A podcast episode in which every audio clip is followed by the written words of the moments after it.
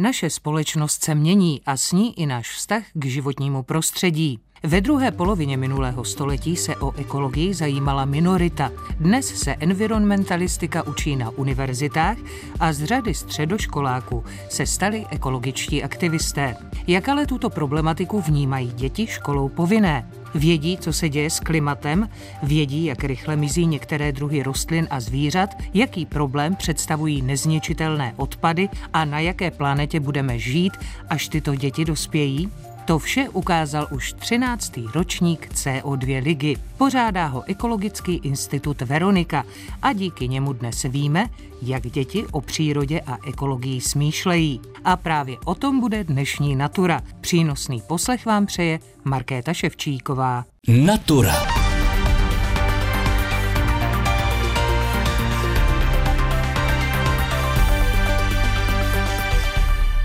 CO2 liga je trochu zvláštní název. Chemickou značku oxidu uhličitého rozezná každý. Slovo liga je vypůjčeno ze sportovní terminologie. A také to původně byla soutěž, v níž se bojovalo o stupně vítězů. Dnes se vyhlašují laureáti bez pořadí a hodnotí nejlepší týmy. Letos se do CO2 ligy přihlásilo 123 škol z celé republiky a ty nejlepší dětské týmy i s jejich pedagogy měli ukázat, jak vnímají globální globální změnu klimatu, co jsou sami ochotni udělat pro její zmírnění a jak jsou schopni se na ní připravit. Ti nejlepší z nejlepších byli pozváni do Senátu.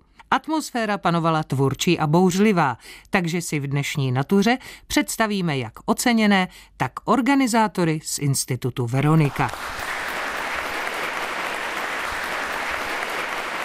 Tak milí posluchači, a samozřejmě musíme začít od úplného prapočátku všeho a o tom nám více řekne Ivona Gajliová, která tady zastupuje pořádající institut Veronika. Dobrý den. Dobrý den. Paní Ivono, jak vlastně myšlenka CO2 ligy vznikla? My jsme si tady o tom povídali a vy jste říkala, že se to postupně z takových malých a regionálních akcí nafouklo v uvozovkách v tom dobrém slova smyslu až do těchto celorepublikových rozměrů. Letos už je 13. roční ročník. Jaký vy vnímáte sama posun, jaké bylo to původní poslání, jak se to proměňuje? Pro nás ta CO2 liga tehdy z Línska vlastně byla něčím eh, v Hostětíně z těch prvních věcí, které jsme mi začali komunikovat klima s dětmi anebo se školami. A nebyli jsme nikdo učitel. A jako pochopili jsme na té eh, zlínské CO2 lize, že vlastně, když chceme těm dětem říct jako nějaký vhled do změny klimatu, tak eh, že to není žádný rozdíl oproti dospělým. A já jsem jim to pak jako říkala, dobrý den děti, já nejsem učitelka,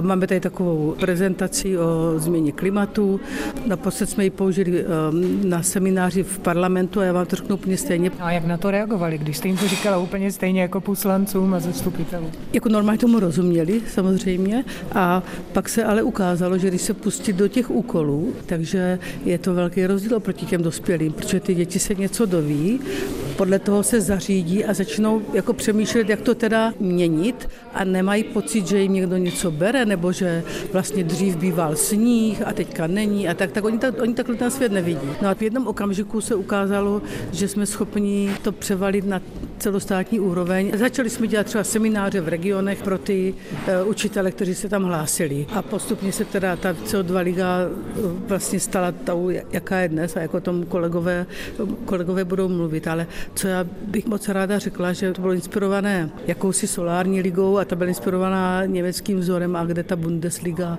je velký pojem, ale my jsme tam původně vnímali tu soutěž, jakože v té lize jsou ti šampioni a první, druhý, třetí, čtvrtý. A to jsme postupně pochopili, že to je jako úplně špatně a jak je to strašně těžké hodnotit ty děti jednotlivými body a pak máte rozhodnout, jestli ze 130 131 jsou ti lepší nebo 129. Pro mě bylo to zásadní, že se to ze soutěže předělalo na nějaký program, kde tím soupeřem je něco úplně jiného než ty ostatní týmy. Říká Ivona Gajliová z Institutu Veronika. My moc děkujeme. Tak a máme tady jeden z vítězných týmů a také jeho vůdce, který je pedagogem tady té úžasné skupiny, to je z gymnázia Evolution v ulici Sázavská na Praze 2. Michal Miko, dobrý den. Dobrý den, přeji. A také samozřejmě celý tým, pojďte za námi. Děti tady říkali, že vlastně jste jim tu myšlenku vnuknul vy. Tak eh, bylo to poprvé a jak na to vlastně reagovali? My jsme se do této akce zapojili poprvé, po té, co jsem absolvoval letní školu klimatu v Hostětině. A v podstatě sám nevím, jestli to studenti na to kývili, protože je to téma zajímalo, anebo jestli to bylo kvůli tomu, že to je soutěž. Každý to má trošku jinak. Já jsem doufal, že na to kývnou a ty motivace to by spíš řekli. No, tak ano, a to se hned zeptáme. Tak co převládlo nakonec? Podle mě ta motivace k tomu pomoct zemi a pomoct vlastně dalším generacím.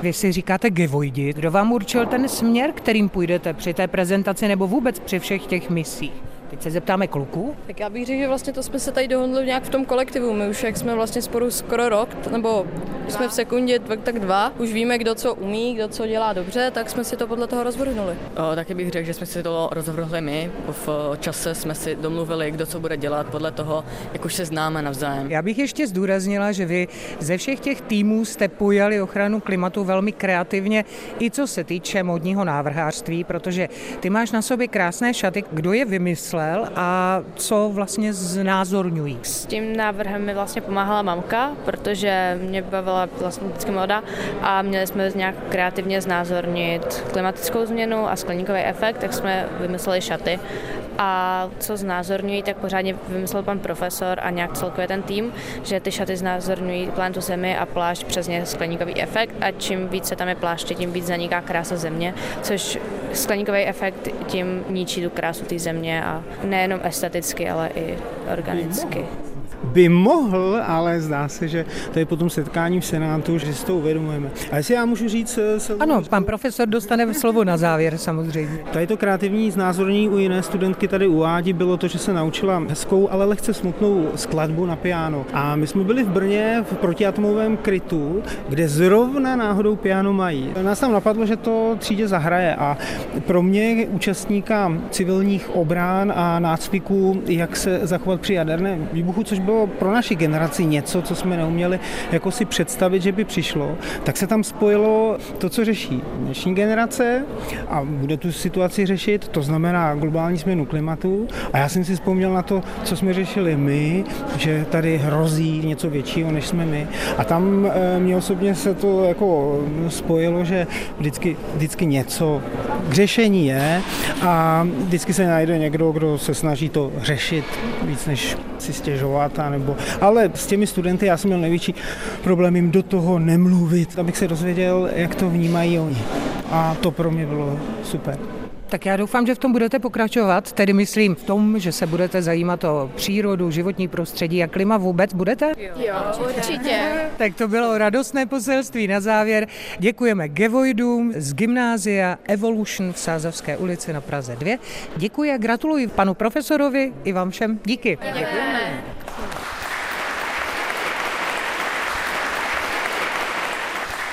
No a teď bychom si měli říci, jak vlastně vznikají veškeré ty úkoly. A od toho je tady Petra Iskucka. Dobrý den. Dobrý den. Tak eh, jak to vlastně vzniká, Petře? Protože každý ten tým z těch 123 škol, které se letos přihlásili, měl za úkol splnit takzvané čtyři mise. Vy jste autorem těch misí, tak eh, podle čeho je tvoříte, z čeho přitom vycházíte, jak vypadaly ty letošní?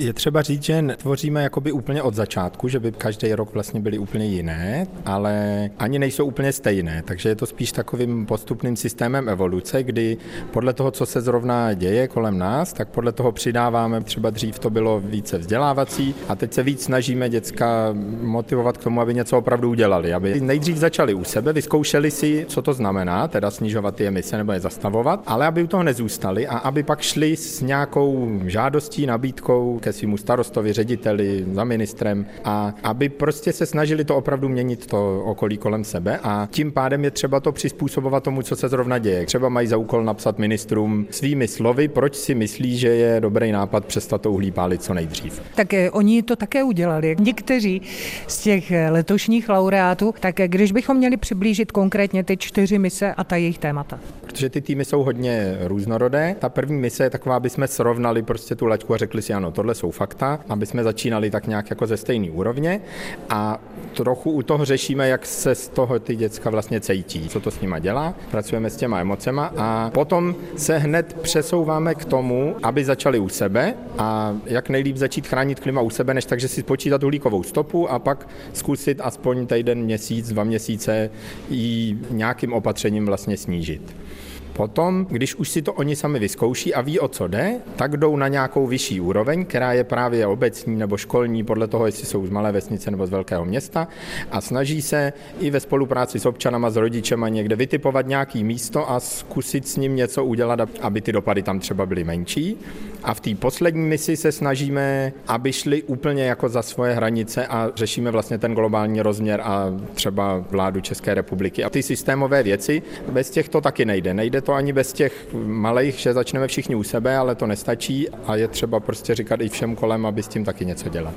Povedlo se to? Naplnili děti to, co vy jste si představoval? Povedlo se to určitě a tím, že jsme to změnili ze soutěže na vzdělávací program, tak se to vlastně nemůže nepovést, protože my se jim snažíme nechat ohromnou volnost v tom, jakou formou vlastně oni ty úkoly vypracovávají. Takže jim třeba řekneme, zjistili jste něco o klimatické změně, podělte se se spolužáky a je na nich, jestli natočí video nebo udělají Instagramový účet nebo zahrajou divadlo pro celou školu. Takže oni si to opravdu můžou vlastně tu formu vybrat tak, aby je to bavilo, aby se u toho něco dozvěděli, vlastně taková škola hrou a my spíš hodnotíme, jako kolik času tomu věnujou, než že by existovaly nějaký špatné odpovědi. Vlastně se to vždycky povede, když tady máme ty děcka a vidíme, že jsou rádi a, a posílají nám ty fotky, kde se smějou, ale zároveň jsou i vážní, že to tak jako je složité téma, že to tak máme všichni u toho. Říká Petra Skucka z Institutu Veronika. Děkujeme a naslyšenou. Taky děkuji.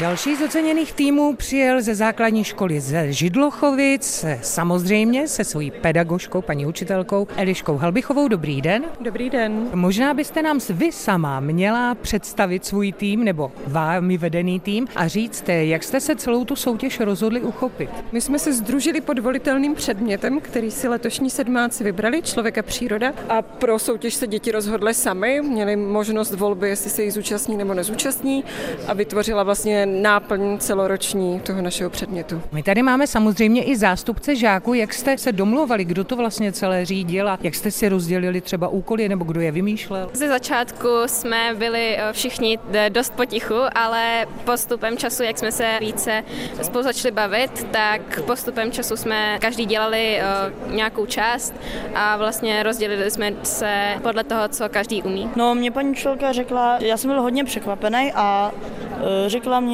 že mám dělat videa. Prvně bylo dost těžké natočit ty záběry, protože se jako eh, dost často prostě některý nepovedly, musel se to udělat znova a byl jsem dost v šoku z toho. Potom čím dál tím víc jsem byl víc a víc nervóznější, až teďka v Senátu, jak jsem to řekl, tak ze mě opadla ta nervozita. Velmi jsem stoužil. Mě by zajímalo, jestli vy máte s ochranou životního prostředí i nějakou jako dřívější zkušenost, anebo jestli jste se do toho pustili úplně poprvé, jestli třeba vaši rodiče vás k tomu vedli, nebo jestli vás to zaujalo na základě toho, co říkala paní učitelka? Já jsem se vlastně do ochrany přírody zapojovala jenom v rámci nějakého sbírání odpadků po Židlochovicích, ale vlastně jinak mě to dřív moc ani nezajímalo a jak vlastně, jak s tím přišla paní učitelka, tak mě to zaujalo a začala jsem se o to víc zajímat. A co ty? No, já už jsem měl z dřívější zkušenosti, protože jsem chodil na akce sázení stromů, sbírání odpadků a takových věcí, protože mě k tomu naváděli často rodiče a tím pádem jsem byl víc rád ještě když se mohu eh, zapojit do takovéto akce. No a co paní učitelka Eliška, ta je sama s přírodou zpěta do jaké míry? Tak já mám původně ochranu přírody vystudovanou a učila jsem několik let jako lektor v ekologických organizacích, takže to je moje srdcovka. No a nemáme tady z Židlochovic pouze paní učitelku Elišku Halbichovou, ale také pane ředitel Vladimír Soukop. Dobrý den. Dobrý den. Tak pane řediteli, vy jste to tady celé sledoval, byl jste určitě pišný, protože se vaši žáci ocitli mezi těmi oceněnými. Jak jste celou tu iniciativu a aktivitu vlastně vnímal vy a jak ji vnímáte? Je to u vás ve škole poprvé nebo už se to děje pravidelně? No tyhle ty aktivity se u nás ve škole dějí pravidelně. My se ve svých předmětech, které dáváme dětem k dispozici, zaměřujeme na ochranu životního prostředí, na badatelství, na podnikavost a všechny tyhle ty aktivity a snažíme se prostě tu školu vést novým moderním stylem. No a co vy sám a ochrana životního prostředí? Tak já si myslím, že životní prostředí si máme chránit, protože v ním žijeme, potřebujeme pít čistou vodu, dýchat čistý vzduch, takže každý z nás musí nějakým způsobem k tomu přispět a i to vzdělávání našich dětí má k tomu směřovat. To znamená nejenom přírodopis a biologie a podobně, ale i fyzika, matematika a tyhle ty přírodní vědy. To byla slova pana ředitele Vladimíra Soukopa. Co vám eh, dětská účast v CO2 lize přinesla? Přineslo mě to hodně zkušeností s prezentacemi a hodně informací ohledně našeho životního prostředí. A co tvoje kolegyně? Tím, jak jsem se o to začala více zajímat, začala jsem si i vyhledávat informace a zjistila jsem, že v okolí Židlochovic je to dost zajímavé téma. Ano, je, paní učitelko Eliško? Já myslím, že ano, protože Židlochovice jsou velmi progresivní město v tom, nakolik budují různé k přírodě blízké lokality a snaží se bojovat eh, proti přírodním vlivům přírodě blízkým způsobem, tak si myslím, že to je velké téma pro všechny. Inspirace přímo ze základní školy v Židlochovicích a jejímu týmu oceněnému a jejich paní učitelce Elišce Halbichové. Děkujeme, gratulujeme a naslyšenou. My taky moc děkujeme.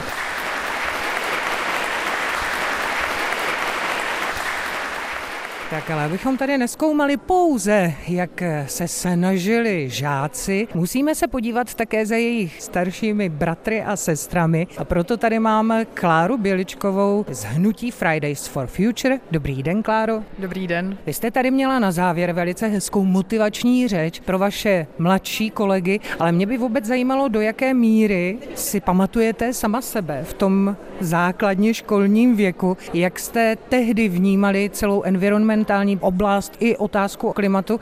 Do jaké míry se to posunulo? Já si sebe pamatuju poměrně dobře, nebo vybavuji si ten můj příchod, kdy to začalo přesně plastovými brčky a ledními medvědy, ale je pro mě hodně důležitý ten posun ve vnímání politiky a toho celkového systému, protože ze začátku to byly čistě osobní emise, čistě to, co může dělat moje rodina, moje nejbližší prostředí, ale postupem času se dostáváme k tomu, že moje brčka a moje uhlíková stopa oproti fosilním palivům a oproti fosilním korporacím tím nezmůže vůbec nic. Vy jste se právě dostali i ke své první velké politické zkušenosti, když jste vyrostli a vlastně stali se z vás aktivisté ekologičtí, kteří opravdu už jsou slyšet. Jaká byla zkušenost eh, s tou politikou a vůbec s tím, že už je vás víc vidět, že to není jenom to domácí šetření a ochrana? Ze začátku tam přichází určitě strach, protože jako mladí lidé v, české, v českém kontextu v politice nejsme moc vnímáni, nebo často je to, že se máme vrátit zpátky do školy, že nemáme dostatek dat, nebo že nemáme dostatek argumentů nebo vědomostí na to, abychom dokázali mluvit o klimatu. Ale myslím, že se to postupem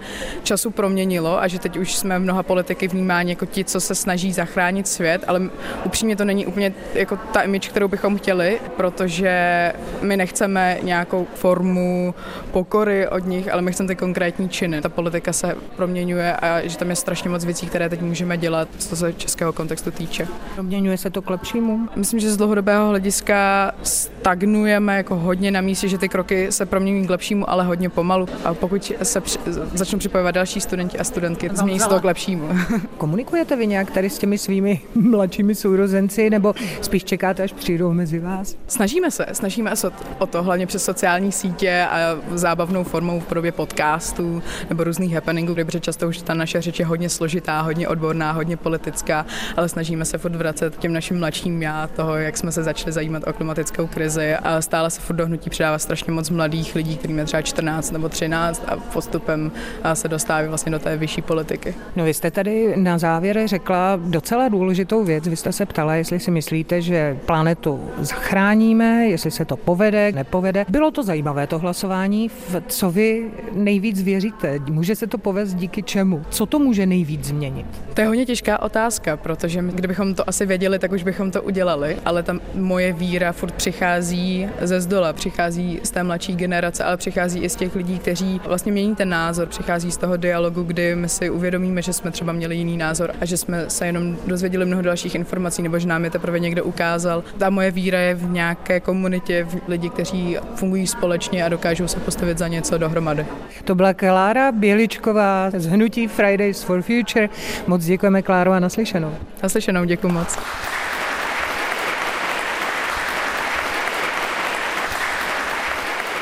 Vědec, pedagog, muž, který se věnuje ochraně klimatu už dlouhá léta, Jan Holand, dobrý den. Dobrý den. Pane Jene, když jste sledoval vlastně účast v letošní CO2 lize a když potom jste viděl, kdo se stal laureátem nebo ty týmy, jaký z toho máte pocit? Máte pocit, že děti a případně ti mladí studenti, ti mladší z víceletých gymnází jsou zkušenější, erudovanější, co se týče klimatu, nebo naopak ještě pořád takový nepolíbení? Tak určitě už o tom dost vědí a zajímá je to a a věnovali se tomu, čili přemýšlet nad spoustou věcí a to je prima. Bylo to zajímavé, každý to pojal jinak ten tým, i ty prezentace právě něco bylo úplné divadlo, natočený třeba film a tak a e, evidentně dělali spoustu věcí, všechny zaujalo to, že se nemá spálit drobné dřívka na, na drobné větvičky na popel a na úhel, to se jim všem líbilo, to mám z toho taky radost, takže o tom vědí a dozvěděla se od nich spousta lidí tak, takovouhle věc, docela důležitou. Jo, to je to jako evidentně, už to zajímá spoustu lidí a zdá se, že i dost učitelů, což je taky potěšující. To myslím, že před deseti lety by se těžko našlo. Bylo to povzbuzující a myslím, že i pro ty děti vlastně to bylo velmi povzbuzující. Já věřím, že se s tomu určitě budou věnovat a že to neopustí to téma mnozí z nich a budou studovat nějaké věci s tím související. Pokud se to budou dát číst a většina z nich už bude umět normálně číst anglicky, snad někteří i německy, eh, tak eh, jako to může mít doliv na to, co budou říkat starším lidem, rodičům, učitelům na těch vysokých školách, protože se obávám, že stále ještě univerzity nejsou velmi vyspělé, tak a z pohledu ochrany klimatu, že by to jako bylo téma, který vlastně všichni kantoři nějak znají, to by měli znát všichni kantoři všech oborů. Vy jste mi říkal už při naší poslední schůzce, že máte pocit, že Česká republika je v tomto velmi pozadu, že ani vysoké školy se tomu tématu ochrany klimatu nevěnují. Řada států má dokonce ministra pro klima, vládní zmocněnce. U nás to bereme pořád, že je to nějaký trend, který ale Bůh ví, kdy nastane. Tak čím to je? Za prvé a máte pocit, že už už jak si začneme být i v tomto vyspělejší, že se něco pohne ku předu? To nebudu vůbec odhadnout. Já, já vím, že několik jako poslanců, třeba v Europarlamentu, tomu rozumí velmi dobře a mělo by to být průřezové téma jako přes mnoho předmětů ve školách, ale to asi pořád ještě je dost málo. No a co by tedy pomohlo, aby se probudila třeba i veřejnost? No to právě já jsem s tím takové nejistý, protože to, že je to naléhavé a že je potřeba teďka hned něco dělat a i třeba jako takového, jako aby to opravdu pohlo společnost společností, typicky třicítka ve městech, že to sice vypadá, že to není ochrana klimatu, ale doopravdy to také k tomu patří, protože například to může ubrat automobilové dopravy, eh, aby jí bylo celkově méně, to by hodně pomohlo. Ale to je třeba taková jako věc, která se teďka diskutuje, ale zdá se, že odezva není příliš pozitivní. To a tam někdo o tom něco ví, někoho to zajímá, ale jako myslím, že většina těch řídících jako struktur ve společnosti to v podstatě nechává plavat. My jsme tady vlastně dnes, eh, pane Jene, viděli budoucí generaci, z níž se právě budou rekrutovat ti budoucí politici politici, budoucí starostové, budoucí zastupitelé. Myslíte, že už to bude jiná generace, ale zcela jiná ve vztahu k ochraně životního prostředí, ke klimatu? No, to věřím, že ano, že si mají prostě 15 nebo tak nějak plus minus, tak za těch 10, už budou zastupitelé mnozí určitě, 20 budou třeba ti starostové. Myslím, že za těch 20 let se situace, postoj společnosti výrazně změní v tom smyslu, že bude už podobný tomu německému nebo britskému. To si myslím, že se podařit může, až to podaří. Tak pravil vědec, astrofyzik a také muž, který se dlouhá léta věnuje ochraně klimatu, Jan Holan. Děkujeme, pane Jena, a naslyšenou. Naslyšenou, děkuji za pozvání. A na úplný závěr se dozvíme, co žákům a dětem účast v CO2 lize vlastně přinesla. Spolupráce. Zkušenost. Lépe se poznat. Nutnost pomoci. Plánování. Pocitová. Pomoc přírodě. Změna. Tolik dnešní Natura o dětech, klimatu a CO2 lize. Od mikrofonu Českého rozhlasu Plus se loučí a čisté a zelené dny v přírodě přeje Markéta Ševčíková.